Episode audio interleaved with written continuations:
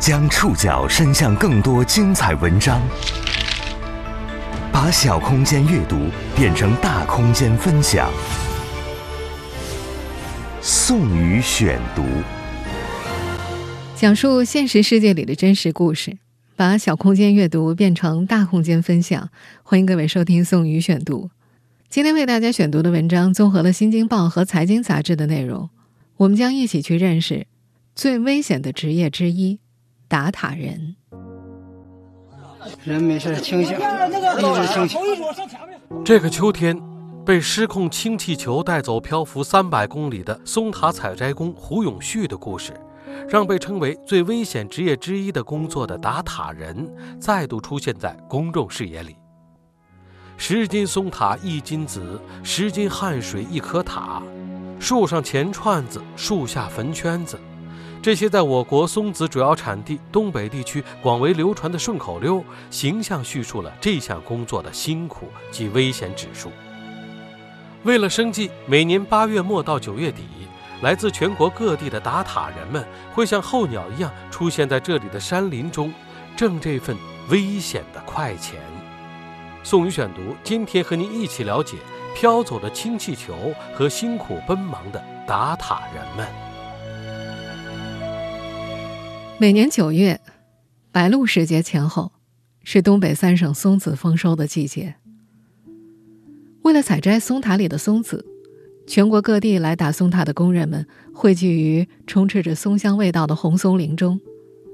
他们被称为打塔人，他们要挣的是一份危险的快钱。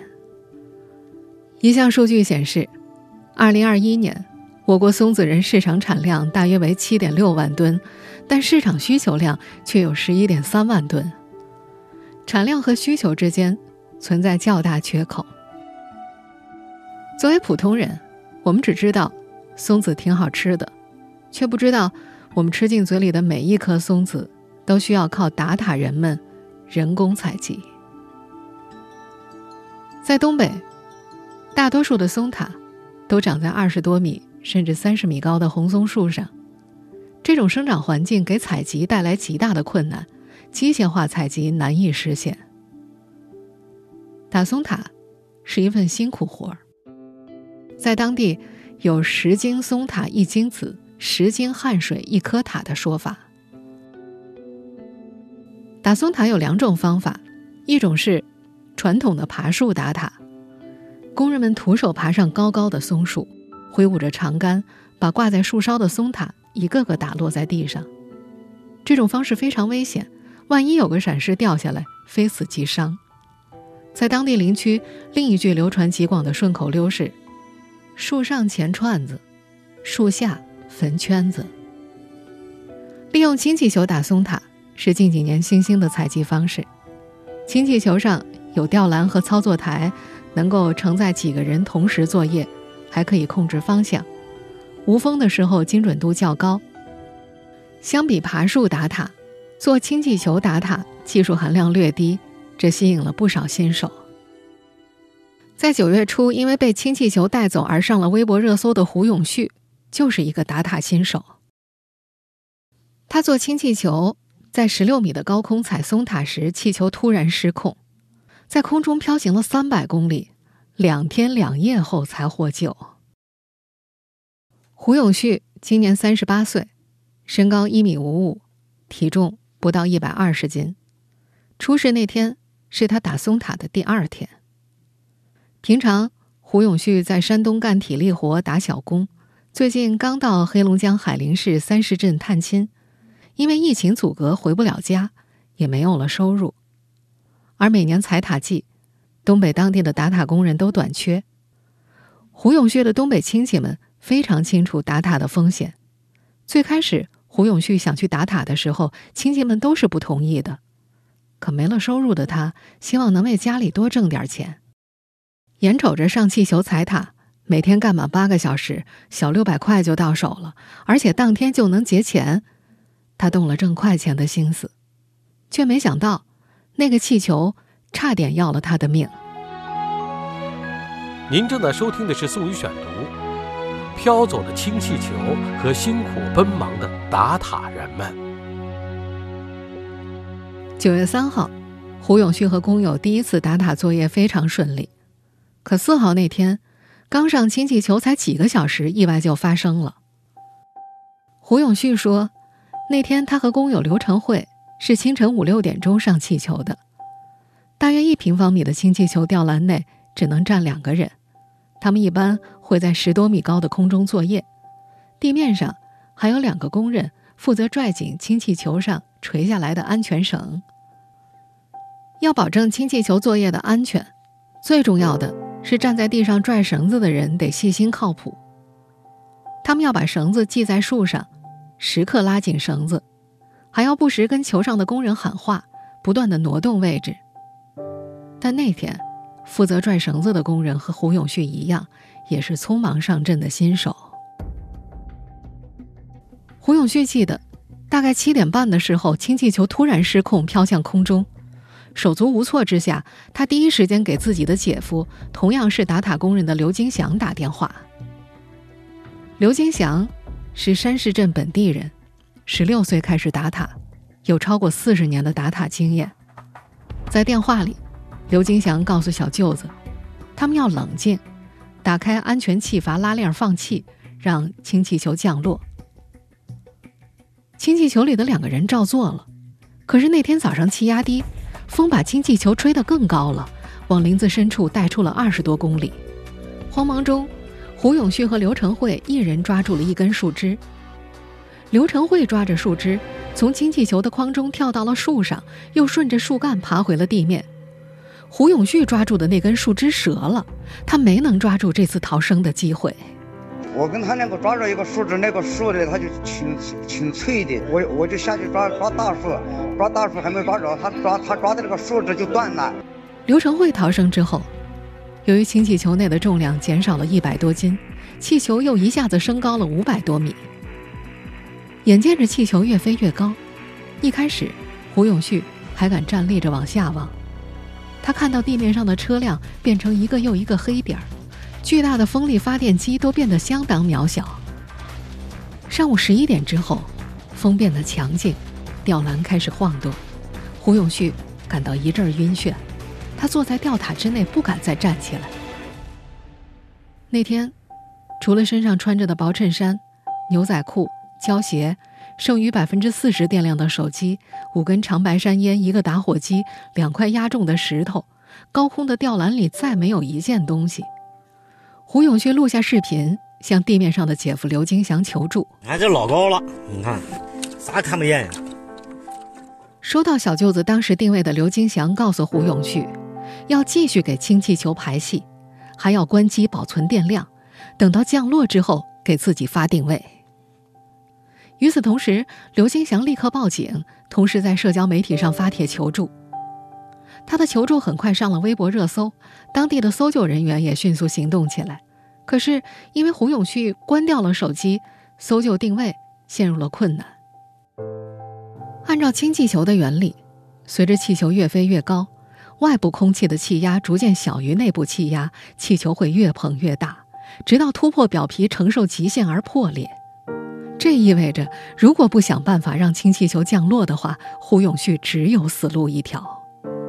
坐在吊篮里的胡永旭抽了三根烟，尽力平复心绪。他觉得，唯一的自救方法是等气球稍微降低时跳树。他开始寻找机会。气球飞了十多个小时之后，太阳西斜下落，氢气球终于有了下降的趋势。在距离地面大概五六十米的时候，胡永旭看到了树尖儿。他想着最后的机会来了，他赶忙把球上配重用的石头拴在安全绳的尾端，可扔下石头，三十多米长的绳子撑直之后，末端距离树冠还有十多米的样子。这这气球就跟气球一样，一一落一下，你不赶紧跳，它又上去了。顾不了那么多了，为了赶在球飘走之前逃生，他顺着绳子秃噜下来，奋力往树冠上纵身一跃。咱跳这个树。树杈折了，啪又跑那个树，咱挂树上失重，呼吸困难，冲击力的撞击，在头脑发懵、被死亡的恐惧裹挟的几秒钟之内，胡永旭感觉时间变得非常慢。好在树木粗壮的枝桠分叉拖住了他，他勉强抱着树干滑落到地面上。掉下来一晚上没动，动不了。他动弹不得，左腰和背部开始剧烈的疼痛，汗出了一层又一层。气球飘走了，绝望自救的胡永旭像自己曾打落的那些松塔一样坠落在丛林中。落地的他还没有真正获救。坠落时的撞击伤和丛林里的低温依然在考验着他。宋宇选读继续播出：飘走的氢气球和辛苦奔忙的打塔人们。胡永旭自述：落地之后，他的手机只剩下百分之二十的电量，但没有信号。为了缓解疼痛，他背靠着大树坐下，抽完了剩余的两根烟。夜晚的雨水把他的衬衫打得透湿，身下的泥土也散发着湿寒气。左腰的疼痛撕扯着整个背部和左腿，他背靠大树，迷糊地陷入半梦半醒。再接下来，他奋力一步步挪到有信号的地方。九月五号上午十点左右，他拨通了姐姐的电话。十点四十分，当地警方通过手机和他联系。但由于手机定位有偏差，搜救没有太大进展。再接下来，有源源不断的电话打进来，有来自救援人员的、媒体的，还有家人的。电话那头的救援人员告诉他，有无人机在山上寻找他，但因为前一晚下雨，树林里的能见度太差了，他可以生火，无人机会根据树林里冒出的烟来确定他的位置。那天上午十一点左右，他开始尝试。好不容易聚拢起来的柴火燃起不多大的烟，烟气还来不及到达树冠就消散了。手机信号也变得越来越差。为了节省电量，他把手机关了机，决定去更高的山坡上找信号，寻找救援。身上尚存一丝力气的是右腿，他右腿使力，拖动着左腿和身体向上走，走了十来个小时，就往那种山坡上走。找手机信号。终于到达较为高处的树干之后，他靠着树坐下，打开手机后，信号依然微弱，发不出去信息。落日之后，又是一个冷雨夜。到了九月六号凌晨六点多钟，胡永旭终于和姐夫以及救援人员成功通话。用手机重新定位之后，他的手机只剩下了百分之三的电量。九月六号上午九点多。救援人员终于到来。人没事，清醒，一直清醒。头一组上前面，头多前走的，头多前走吧。再拖再拖一天，也就够呛了。我都要要放弃了，没有他们就没有我今天。非常感谢。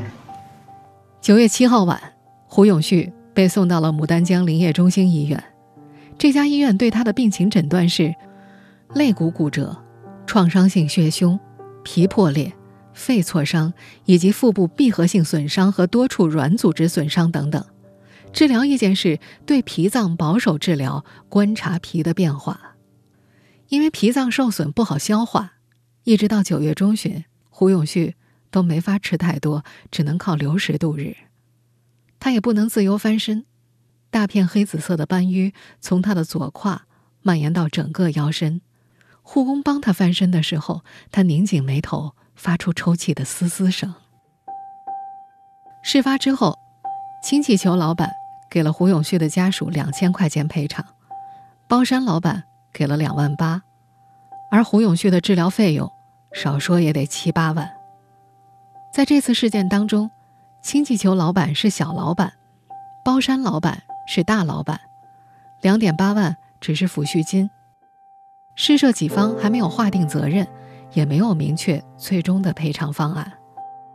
所谓的氢气球老板，就是和胡永旭一起在氢气球吊篮内作业的湖北恩施人刘成慧；包山老板则是山市镇当地人李培林。李培林手里有一百亩红松林，今年八月份，他雇佣刘成慧负责松林里的打塔工作，按照一百七十块一袋松塔的价格结算工资。刘成慧有多年爬树踩塔的经验，在他看来，爬树踩松塔太危险了，几乎每年都有摔死的人。而这些年，氢气球踩塔在当地很流行。他说自己今年特意购买了一个价值大约两万块的氢气球，还雇了包括胡永旭在内的三名工人。他自己和胡永旭负责在空中作业，他给胡永旭开的工资是六百一天。地面两位拉氢气球安全绳的工人每日工资两百块，包山老板李培林还为工人们购买了一千块的人身意外险。刘成慧承认，他和胡永旭以及拉安全绳的另两位工人都没有经过相应的培训，在他的观念里，乘坐氢气球打塔是一件一看就知道再简单不过的事儿。虽然目前当地使用氢气球打塔已经很普遍。但并没有相应的安全操作技术规范，完全凭承包人的经验说话。或许正因为如此，这些年东北地区发生过很多起工人随氢气球飘走事件。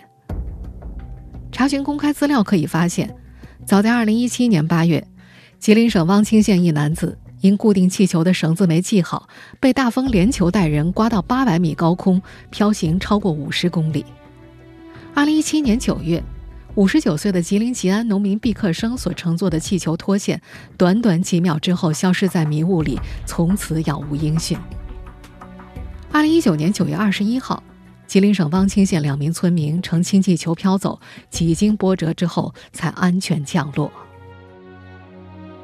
目前，胡永旭仍在医院接受治疗。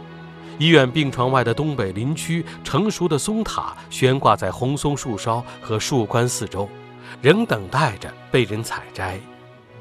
从全国各地赶到东北林区的打塔人们，正在红松林里度过一个危险且艰难的九月。宋宇选读继续播出：飘走的氢气球和辛苦奔忙的打塔人们。资料显示，我国是松子仁生产大国，是全球最大的松子仁出口地。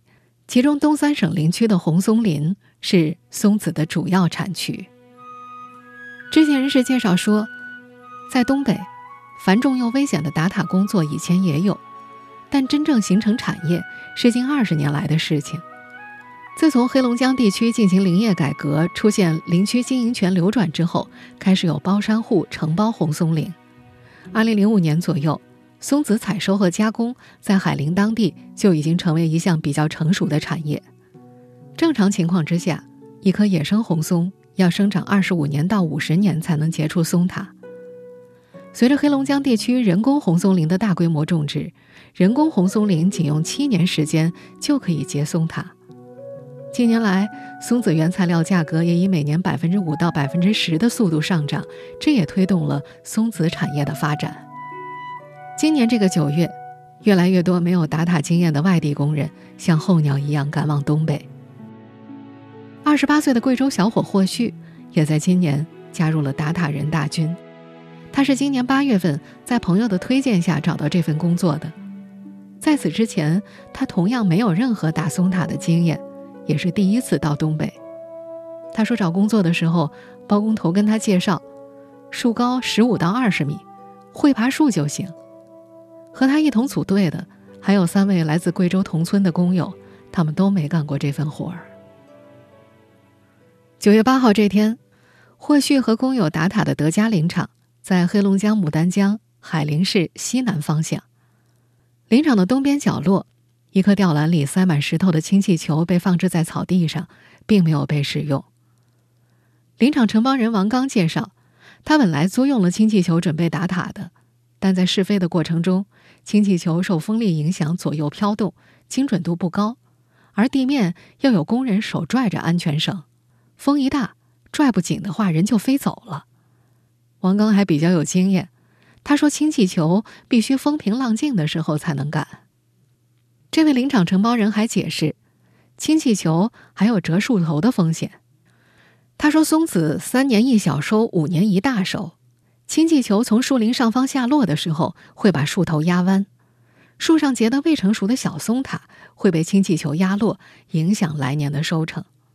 在王刚看来，虽然氢气球打得干净、效率高，能够节省一半的人工费，但缺点还是太多了。几番衡量，今年他还是选择雇佣工人爬树打塔。站在红松树下，二十八岁的霍旭戴好手套，把打塔的长杆向上抛，弯曲的铁钩稳稳地挂在树枝上。再接下来，霍旭用腿盘住树干。腰部发力向上挪动，不出几秒，他的身体已经引入层层叠叠的树叶深处。很快，他手抓长杆，爬到了树冠顶部，双脚分开踩在较为粗壮的树枝上，一手扶住树干，一手用长杆勾住结着松塔的树枝摇晃。灰绿色的松塔砰砰地掉落，松针和枝桠上的树皮屑也簌簌地落下。打完这棵树。或许顺着连接在一起的树干，顺势爬上另一棵树作业。树下的人看得心惊胆战，可下树后的霍旭却看起来很轻松。他说自己七岁就会爬树了，以前干塔吊的，这个高度一点也不怕。胡永旭乘氢气球打塔失控的事情，工人们都有所耳闻。在霍旭看来，乘氢气球打塔，要把自己的安全交付给地面拉绳子的工人。相比之下，他更加相信自己。这一整天，从早上五点半到下午四点，或许他们四个工人一共打了二十三袋，每袋能够大约装一百四十个松塔。按照打一个松塔五毛钱的价格，他们当天每人的收入大约是四百零二块。每年八月下旬到九月底。东北的红松林会吸引候鸟般迁徙的外地工人，在东北当地也有从业多年的职业打塔人，打塔的伤痛甚至死亡，他们见过不少。宋宇选读继续播出：飘走的氢气球和辛苦奔忙的打塔人们。贵州小伙霍旭他们打塔的同一片林场的东边。来自吉林省桦甸市的专业打塔团队也正在作业，他们称呼自己为职业打塔人。三十九岁的何金春是其中一员。何金春说：“从十九岁开始，每年的秋天，他都会出现在东北三省的红松林里，其他季节就在外地打工挣钱。他在杭州做过快递员，在北京做过保安，还当过八年的矿工。”挣的都是辛苦钱。相比贵州来的打塔新手，何金春他们使用的工具要更加复杂些。上树的时候，他的平底胶鞋上会绑上铁质的脚扎子。这就是脚扎的作用。没有出差了，我们可以用这个扎一步两步。这是一种 L 型的铁器，下部带有锋利的钢制尖刺。上树前，何金春会把脚扎子紧紧地绑在腿上。爬树的时候，他倾斜脚面，尖刺扎入树干一厘米左右的深度，双手环抱住树干或者抓着树枝，一步一步攀登上去。比如说，比如说这个树顶上没有压，我们上树在底下两步扎树上去了，就就不就不用梯子。对，要四度倾斜，上和下都是这样。对，都是这样。何金春使用的打塔长杆是可以伸缩的，伸缩杆合起的时候只有两斤重，拉到最长。有八米长，必须双手才能握住。找到结实的松枝之后，何金春双脚站立在两根树枝上，双手握着伸缩杆开始打塔。依靠这样的伸缩杆，何金春上一次树能够打完数周的五棵树，效率大大提高了。但是，把全身的重量放在脚踩的两根树枝上，意味着更大的风险。接受《新京报》记者采访时，他回忆起自己两天前打塔，一只脚突然踩空了。好在那会儿胸前有一根树枝，他凭着快速经验反应，两只胳膊架在树枝上，这才脱离了险境。打松塔二十年，他遇到的危险时刻不少。有时风太大了，树梢随着大风剧烈摇晃，他不敢继续作业，只能抱紧树枝。脚下踩空的时候也不少。慌乱中，他只能扔掉长杆，手紧紧抓住小枝杈。爬树的时候也有危险。松树的主干上长有松钉，那是枝干断裂之后伤口处形成的愈合组织。松钉是非常硬的，脚渣子无法刺入，有时候脚渣子要是碰到松钉的话，还会打滑。说起那些危险时刻，何金春的眼神落在松树灰褐色的树干上，他淡淡的说：“人工林的松树不粗，能够环抱住树干；自然林的松树有时候三个人都抱不过来。”他说，在自然林里，从树干到能够攀够的树枝，正常有十米左右，高的有十五米，这个高度是最容易出事故的部分。这位职业打塔人的裤腰袢子上系着一根红色的布条，这根布条是从打塔前开山祭祀的时候裹在开山树上的红布上撕下来的。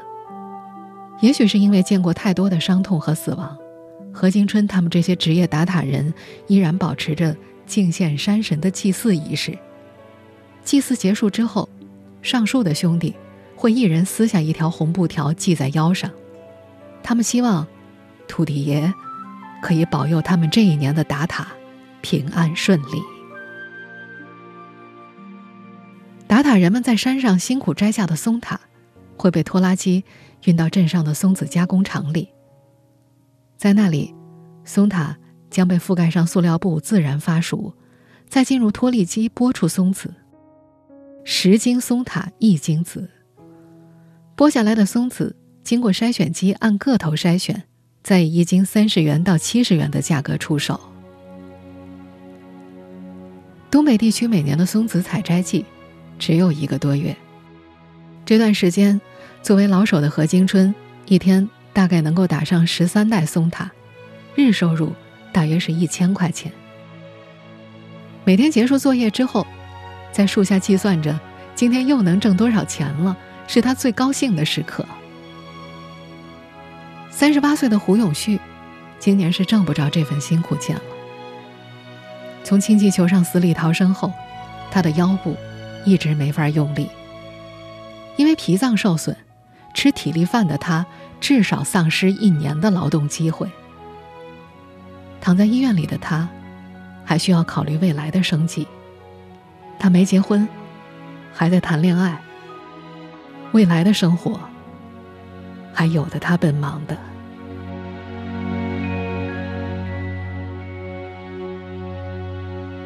以上您收听的是宋宇选读，《飘走的氢气球》和辛苦奔忙的打塔人们。本期节目综合了《新京报》和《财经杂志》的内容。收音节目复播，您可以关注本节目的同名微信公众号“宋宇选读”。我们下期节目时间再见。